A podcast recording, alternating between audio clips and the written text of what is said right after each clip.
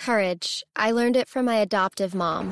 Hold my hand? You hold my hand. Learn about adopting a team from foster care at adoptuskids.org. You can't imagine the reward. Brought to you by Adopt US Kids, the U.S. Department of Health and Human Services, and the Ad Council.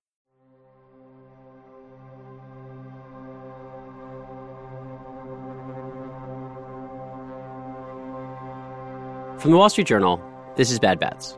I'm Ben Foldy. Every great financial bubble begins with a mirage. Enron and WorldCom made their stodgy businesses look sexy. Lehman Brothers flew sky high on a belief that home prices would only go up. Theranos dazzled investors with claims that its technology could change the future of healthcare. All of those companies collapsed when reality intervened. A different kind of bubble was happening in 2020. There was tons of money hunting green investments. Capital markets were wide open to companies that hadn't sold anything yet. As added fuel, there were retail investors, trading at home during the pandemic, eagerly looking for the next stock that could fly them on a rocket to the moon. And there was Trevor Milton, a man with a promise. I'm going to build this company, become the most valuable trucking company in the world. One of the most valuable brands in the world. One of the top, you know, maybe five or 10 greatest growth stories in American history. Because I know what's coming. Trevor captivated investors large and small and the moment quickly made him very, very rich. When Nikola's stock was at its peak, he was on the Forbes list of the richest Americans. But moments pass, the bubble bursts, and sometimes there are consequences. Billionaire tycoon who promised to revolutionize the trucking industry with electric social media platform and TV appearances to inflate his Nikola company's is now on trial price. in New York. He's charged with lying about the company's products to mislead investors and prop up. Instead of becoming an icon of the electric vehicle revolution, Trevor Milton became an icon for the excesses of the frenzied markets of 2020, when Nikola shares doubled in value in a single day. And this September, he went to trial on four counts of fraud. I am I am uh, rolling tape, as they say in the biz, and I'm here on the steps of the Southern District Court in Lower Manhattan. I was there at the courthouse covering the trial. And on the first day of testimony, many of the people I've met while reporting this story the short seller, Nate Anderson, and the whistleblower lawyer. I'm out here with Mark Pugsley. Hey. His clients. I'm out here with Paul Lackey. Hello. With Mike Shrout. Hi. The four of them had spent months working together on the Hindenburg Report. But all that work had been remote, they said a marathon of signal chat threads and calls. And now, for the first time, they were meeting in person. Here's Mike. I always just kind of thought of us as pen pals, you know? It's like meeting your pen pal after. Yeah, it's like a digital pen pal. Like, I feel like he's an old army buddy or something. We've been through a lot of stuff, but we haven't actually met until a couple days ago. We were talking standing on the steps of the famous Thurgood Marshall U.S. Courthouse. Then Mark pointed out that Trevor was down the block, looking at us. You know, look towards me, like how Trevor's looking at you. So. Oh, really? Okay. That's cool. That's interesting. So I got Trevor giving me the stink eye right behind my back right now. Then Trevor walked past with his lawyers, and I asked if he'd do an interview. They declined. Before, during, and after the trial, we sent summaries of our reporting and questions to Trevor's lawyers and PR reps. They never answered our questions, but one of his lawyers said we had, quote, inaccurately reported on numerous aspects of Mr. Milton's life, without giving us any specifics. So Trevor's side of this story has been something I've been left to piece together on my own. Not long after the Hindenburg report came out, his social media went dark, and he's avoided the press since. The trial was my chance to finally get a sense of Trevor's version of what happened, why he said he was innocent. In this season finale, I'll take you inside the trial and the version of events presented by prosecutors and Trevor's defense. We'll hear a secretly recorded phone call played by prosecutors in court, and I'll talk to some of the jurors who helped decide Trevor's case. To understand what the prosecution and defense each had to do to win, I sat down with my colleague who covered the trial with me. My name is Corinne Ramey. I'm a reporter at the Wall Street Journal. I cover white collar crime and federal law enforcement. And I've been covering courts here at the Journal for about six years. Corinne's reporting often takes her inside high profile cases like this one. She told me financial fraud cases can be difficult to prosecute because the prosecutors have to convince jurors about not just the defendant's actions, but also their intentions. If you have a murder case, like you have a dead body and you have a gun, and the question is often who did it. Mm-hmm. But in financial crime, there's less debate over the events in question. Like we all agree that Trevor tweeted it, he sent these emails. But the question is what was in his head Mm-hmm. when he did it? What was his state of mind? What was he thinking? And that is a tricky thing, Yeah. like to get in somebody's head and know what they were thinking. So a lot of this trial was really about that. Founders often talk a big game about the future of their companies. But in this case, Corinne told me, puffery would cross the line into fraud if the jurors found several things to be true. If they found Trevor lied, if he did so intentionally, and if those lies mattered to investors. Prosecution had to prove all of that. And all the defense team had to do was create reasonable doubt about any one of those elements in the mind of one juror. Corinne and I talked to some of those jurors after the trial. I'm Jennifer, and I'm juror number six. Jennifer DeRoche from the Bronx. She's a safety director. And Maggie, juror number five. Maggie Garrity from the Upper West Side of Manhattan. And what do you do for work? I'm a freelance bookkeeper. Oh, okay. So this is your lane in some ways. Yes, exactly. so how, I, I'm curious. You know what companies are supposed to look like, I guess. Look, I deal with very small businesses, Sure. right? I, mean, I I deal with people who can have somebody come in once a month and you know put everything in order. So on a, a completely different level, but yeah, I mean, there's a there. I know some bullshit when I see it too. And to sway these jurors, Trevor had hired some of the most powerful defense attorneys in the business, who have represented the likes of the Trump Organization and Elon Musk. I was eager to see their strategies. And as the trial got underway, I got a look at the first strategy to discredit the witness. The defense tried that with the very first witness in the trial Paul Lackey, the person behind the Nikola Insider Twitter account. Tell me what you kind of felt when you walked into the courtroom and It was exceedingly intimidating, but on the other hand, there, there's a feeling of pride to be called into one of the greatest courthouses in the country and asked to, you know, go up there and tell the truth and the whole truth. Paul told me that as he was preparing to come to New York to potentially play a big role in the trial, he was asked to wear a suit. That was a slight issue. I don't own a suit. I have a tuxedo that I got married in, and um, my my wife confirmed that that would not be appropriate to wear. So he borrowed a suit from his dad and wore the shoes from his wedding day. And when he was called to testify, I remember him nervously shuffling into the courtroom, which was a grand one walls of ornate wood and stone, velvety curtains. I remember Trevor, wearing a well tailored blue suit, turning over his shoulder and staring at Paul as he made his way to the stand. Abs- how can that be possible? We've done it. The prosecution played several clips from the Nikola One reveal we talked about in episode 3. They asked Paul to compare and contrast Trevor's statements with what Paul said he knew about the state of the truck. It really was just, you know, the same story I've been telling or trying to tell for years, just this time, you know, under oath. When it came time for Trevor's lawyers to have their turn questioning Paul, they tried to cast doubt on his character and motivations. They tried to imply to the jury that Paul was motivated by money. They asked him about the $600,000 he got from Hindenburg Short and implied that he stood to make much more if Trevor was convicted, thanks to Paul's participation in the whistleblower complaint to the SEC. I asked Paul about this later that day, and he said something similar to what he said on the stand that while he wasn't motivated by money, he wouldn't refuse it either. You know, the SEC or Congress in this case, they set up this program to to give people a little bit of a of an incentive and you know, I didn't set out for any of this stuff and I didn't seek it out, it found me. But, you know, I'm not going to flush the money down the toilet. We asked the jurors we spoke with about the defense's line of attack on Paul Lackey, whether his testimony was colored by the fact that he made money off calling out Nikola. To me, there's I don't have a problem with somebody making money that way.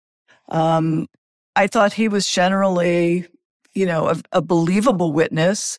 Um, they certainly tried to embarrass him, but uh, I, I didn't see any reason why he would be up there lying at this point. So, the fact that he made money, yeah, not not really a problem. Not at all. I mean, Paul Lackey made up with like six hundred measly thousand dollars, and then Trevor's got like eight billion valuation. Jennifer, the juror, is referring here to the value of Trevor's holdings at Nikola's peak back in 2020. His net worth is much lower now. Either way, this argument about financial motivations didn't seem to sway the jurors. But the defense didn't need all of their tactics to land, just one, which brings me to the second defense strategy that I found fascinating. They argued that Trevor didn't know he was doing anything wrong, because Nikola executives had been cheering him on and encouraging him. Trevor's lawyers did this with Mark Russell, who became Nikola's CEO a few months before the Hindenburg report was published, and stayed with the company after Trevor stepped down.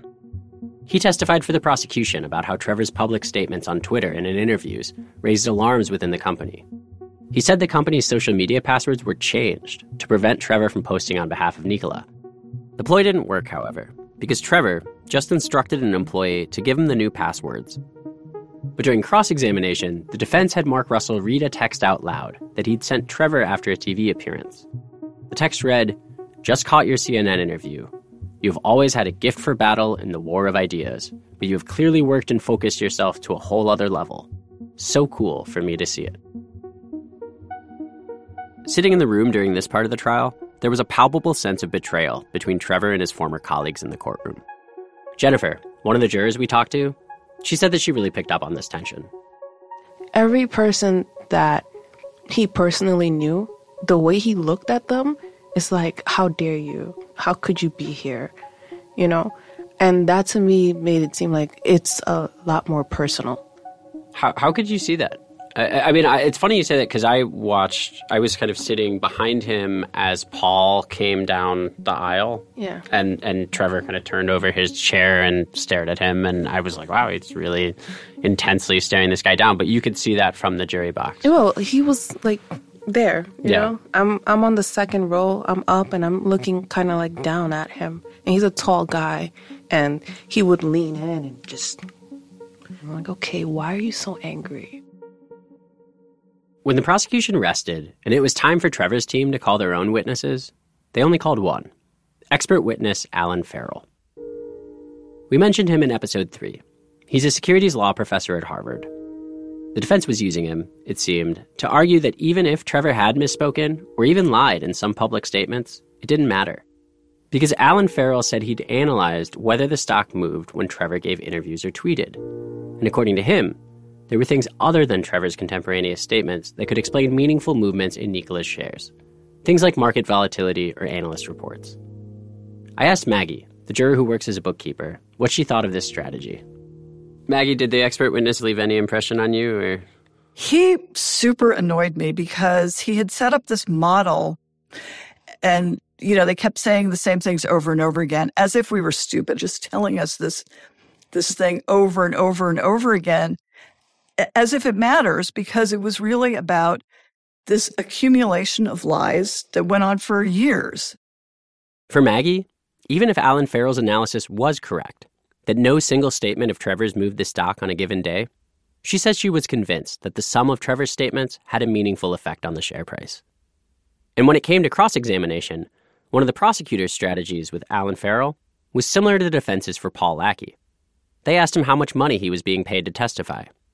He confirmed his billing rate was $1,250 an hour, and that he'd already been paid more than a half a million dollars to work on Trevor's case. We asked the jurors about this. I thought he was he was paid very well for what he did. I'm like, "Bro, come on. You can say it if that's what gets you paid 12.50 an hour, but Yeah. I mean, he made over half a million dollars and good for him, I guess. Throughout the trial, the prosecution had attempted to prove that Trevor had lied, that he had done so intentionally, and that those lies mattered to investors, all of which were necessary for a guilty verdict. And to me, there's one piece of evidence that would tie all these elements together for the prosecution.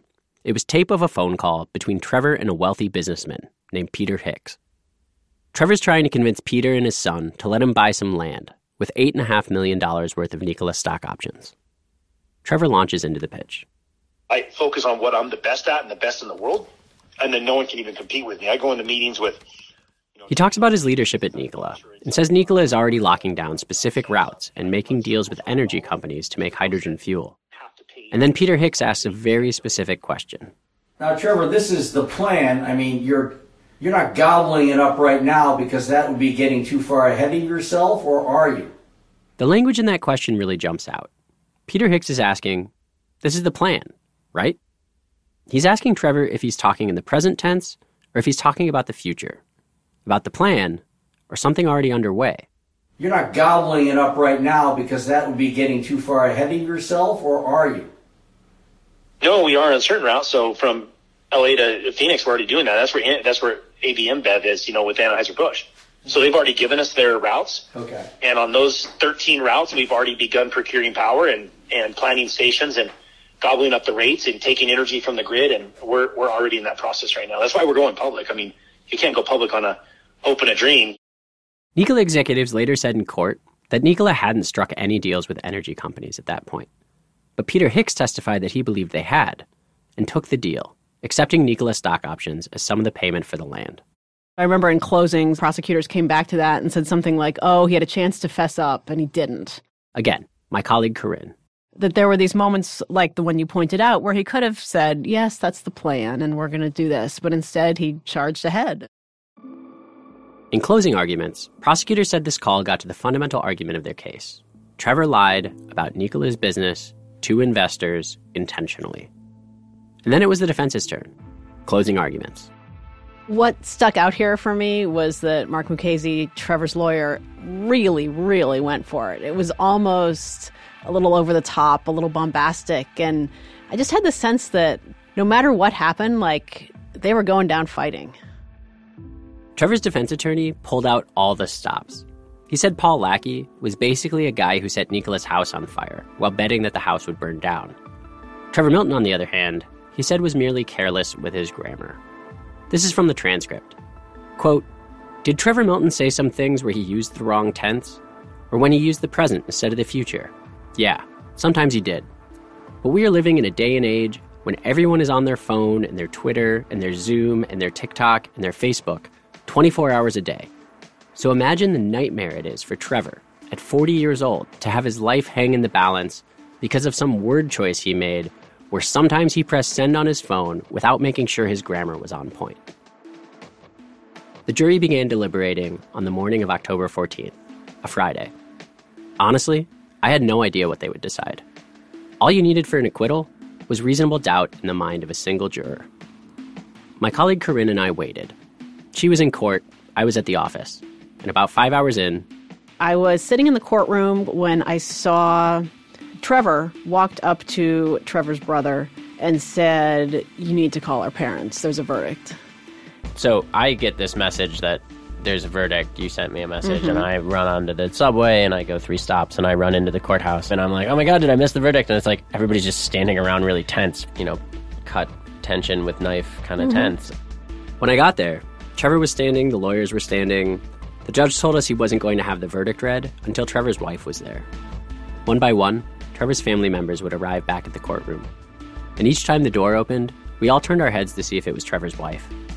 And then she finally arrived, and the jury was called back into the room. And the jury forewoman reads the verdict. And what I particularly remember is it was count one guilty, and then on count two, she said not guilty. and then guilty on three and four. And, you know, family members kind of gasped. Some started to cry. I I think Trevor was genuinely kind of surprised and shocked uh, by the verdict. After the verdict, Trevor and his family stayed in the courtroom quietly for a long time. Corinne and I rushed to file our story before deadline. I asked Corinne about the significance of the split verdict.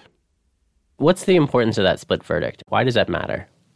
So it matters because it gives the defense an argument on appeal. So there were two securities fraud counts. He was guilty on count one, not guilty on count two. And this is really weird and really confusing because these two securities fraud counts they required like really similar things. And so it was hard to understand the jury's thought process, like how they could arrive at this conclusion. The one count that came back not guilty, one of the jurors we spoke with, Maggie, said that when they started deliberating, she was the only juror who wanted to find him guilty on that count. The trial had already run longer than expected, and she was worried that if deliberations dragged on, there could have been a mistrial. you know, 11 to 1 is really hard. It's really, really hard. And it was um, tiring. It was the end of the day. So I have to say, even though I know this is not something you're supposed to do, and the judge tells you, you, you know, stand by what you believe and convince other people, I didn't think I was able to do that. And I thought we could have been, um, you know, a hung jury. And the whole thing would have had to go all over again. And you didn't want to be that holdout, Maggie. I did not want to be the person who was responsible for him potentially getting off. Yes. After his conviction, both Trevor and his lawyers have pledged to keep fighting. The three charges Trevor was convicted on can receive sentences up to 20 years each.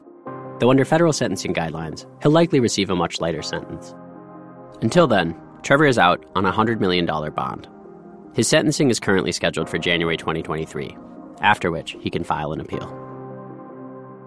After the break, in answer to one last question I've had since I first started reporting on all this how did Trevor think this was going to end? What was his exit plan?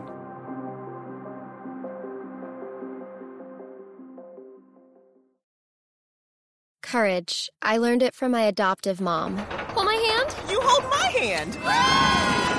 Learn about adopting a team from foster care at adoptuskids.org. You can't imagine the reward. Brought to you by Adopt US Kids, the U.S. Department of Health and Human Services, and the Ad Council.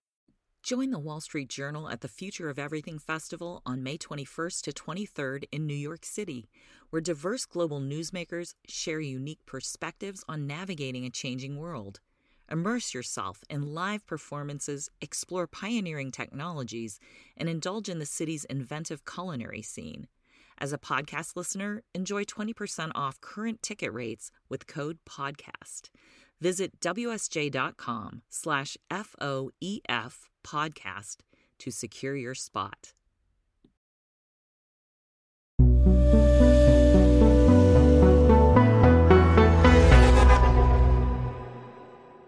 The whole time I've been working on this story, I kept wondering how did Trevor think this was going to end?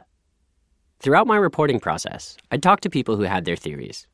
But in poring over the documents and exhibits that came out in trial, I found the closest thing I've gotten to an answer from Trevor himself. It was actually in that taped call with Peter Hicks, the one that got played at trial.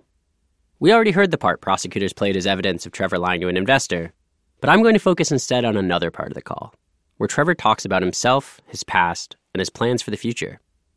And just like we did with this podcast, he starts his story in St. George. I was in a small town in Utah called St. George, and St. George is probably the worst tech tech city on the planet Earth. Yeah. We we know St. We know St. George. That's the voice of Peter Hicks's son, who's taping the call. We know St. George. I'm surprised. Uh, yeah, you decided to base a tech company there. Well, I was young. I was 23 years old. It wasn't I was basing it. I was just like that's just where I was living, and I was I just started it. Yeah. Trevor talks about how the businesses he built there would have succeeded, but he just couldn't raise enough money in southwest Utah. And what I should have done is moved to Silicon Valley, and I would have gotten tens of you know billions of dollars from people at that time because that was the hot thing. But Trevor goes on to describe how, despite being an outsider, far from Silicon Valley, he'd built Nikola, this world changing company. And at the time of the call, it was about to go public. But Trevor goes on to say he didn't plan to stay on at Nikola much longer. He'd envisioned their business plan, but running factories, that wasn't his thing. I really don't want to be on the assembly lines counting pennies for, for washers and who's who's the cheapest washer supplier in the world. Yeah.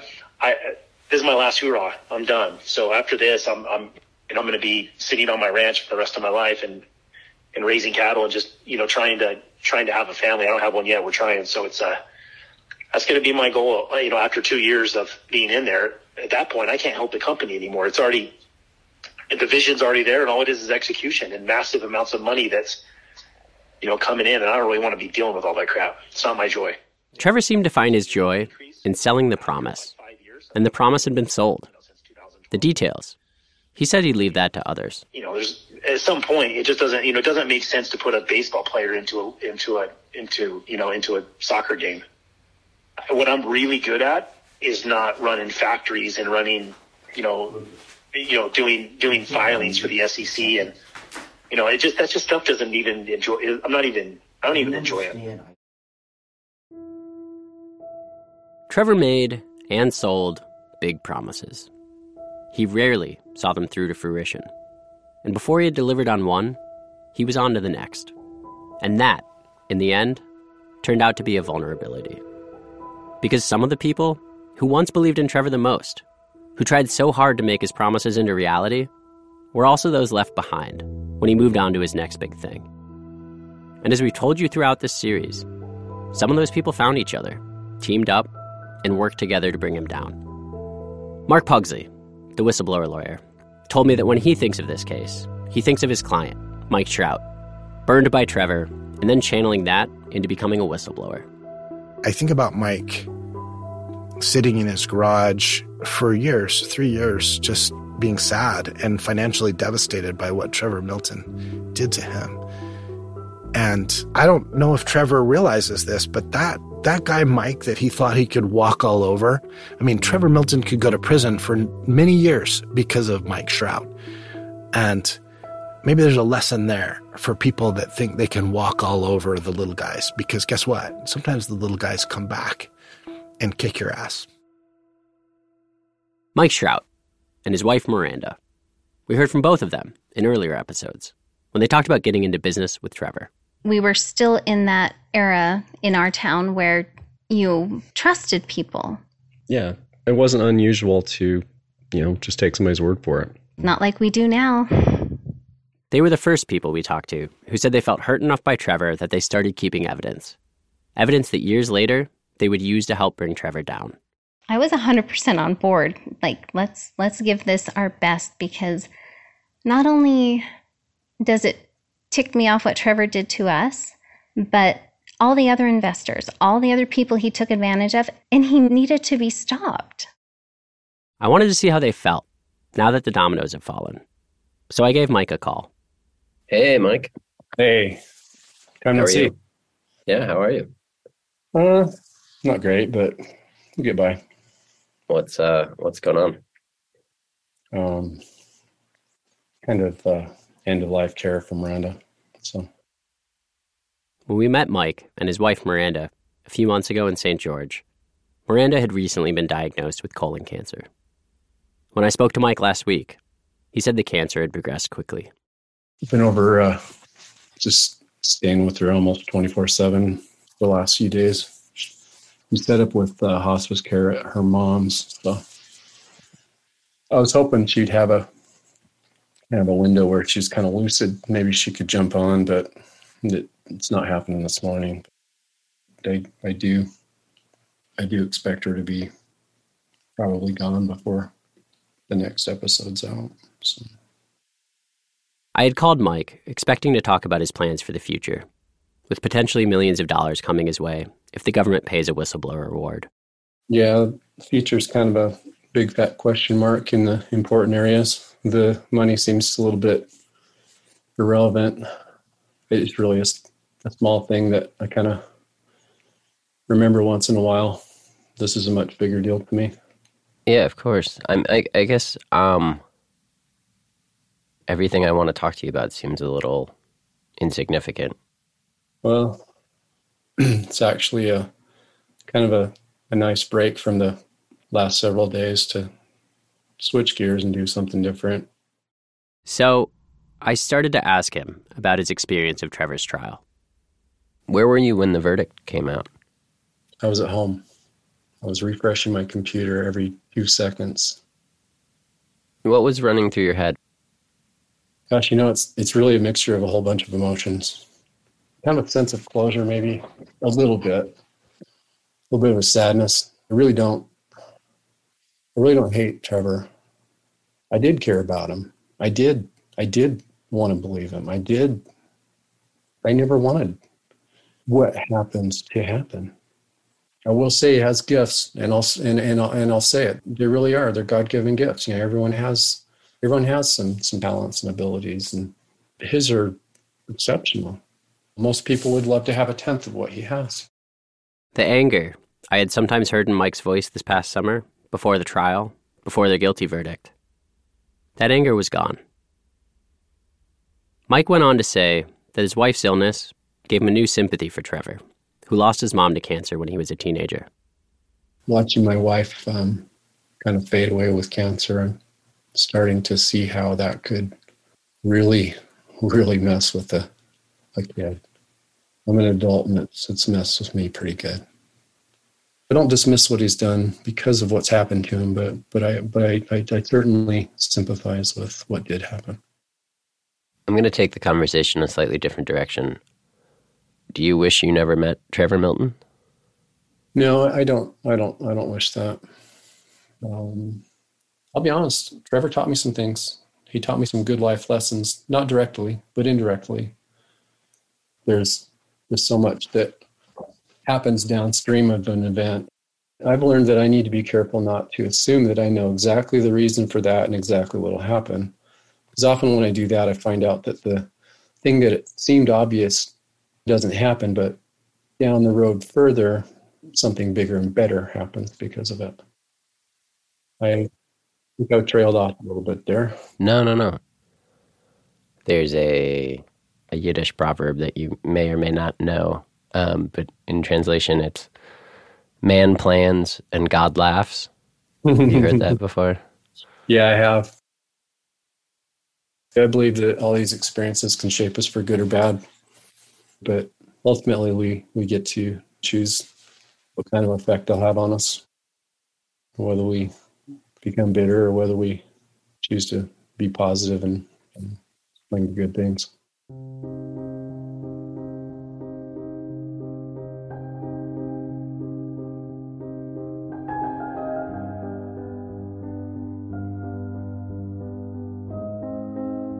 Mike Shrout, Paul Lackey, Darren Brooks, and Hindenburg are still waiting to see if they'll get a whistleblower award from the SEC. And as for Nikola, it's paying $125 million to settle fraud charges with the SEC. The company did not admit or deny any wrongdoing. A report by an outside law firm that Nikola hired disputed Hindenburg's conclusion that the company was a massive fraud. It said Nikola had a defined product and a maturity level that was consistent with an emerging company. After Trevor's conviction, the company said it was pleased to close this chapter and focus on its business plan. The company has been trying to deliver on its promises and delivered 111 battery powered trucks between April and September. It expects to begin production of hydrogen powered semi trucks by the end of next year. As of the end of September, Trevor is still Nikola's largest shareholder. Bad Bets is a production of the Wall Street Journal this season is produced with Jigsaw Productions in collaboration with Storyforce Entertainment.